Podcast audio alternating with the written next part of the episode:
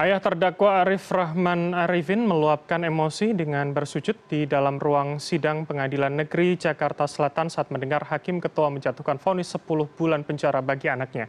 Ia menyampaikan harapannya agar sang anak bisa kembali bertugas sebagai anggota Polri.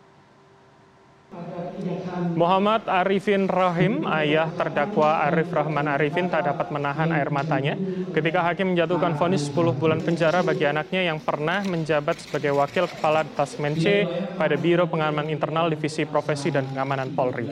Arifin Rahim menyatakan ia dan juga keluarga besarnya berharap Kapolri bisa mempertimbangkan untuk menerima kembali anaknya bertugas sebagai anggota polisi.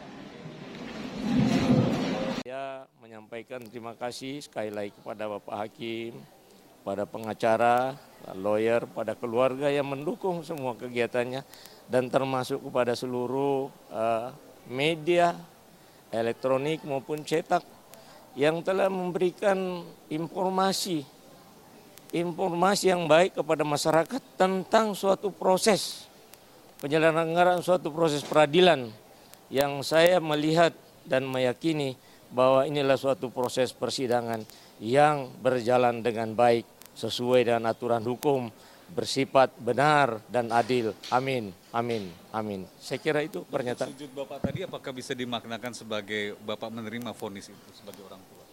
Pertama, rasa syukur saya sampaikan kehadirat Allah Subhanahu wa Ta'ala, bahwa saya merasa bersyukur dan bersujud kepada Allah. Karena itu suatu, suatu, suatu rasa keimanan saya dan kepercayaan saya menyatakan perintah seorang, ya perintah kepada orang yang beriman, orang muslim untuk selamanya mengucapkan syukur.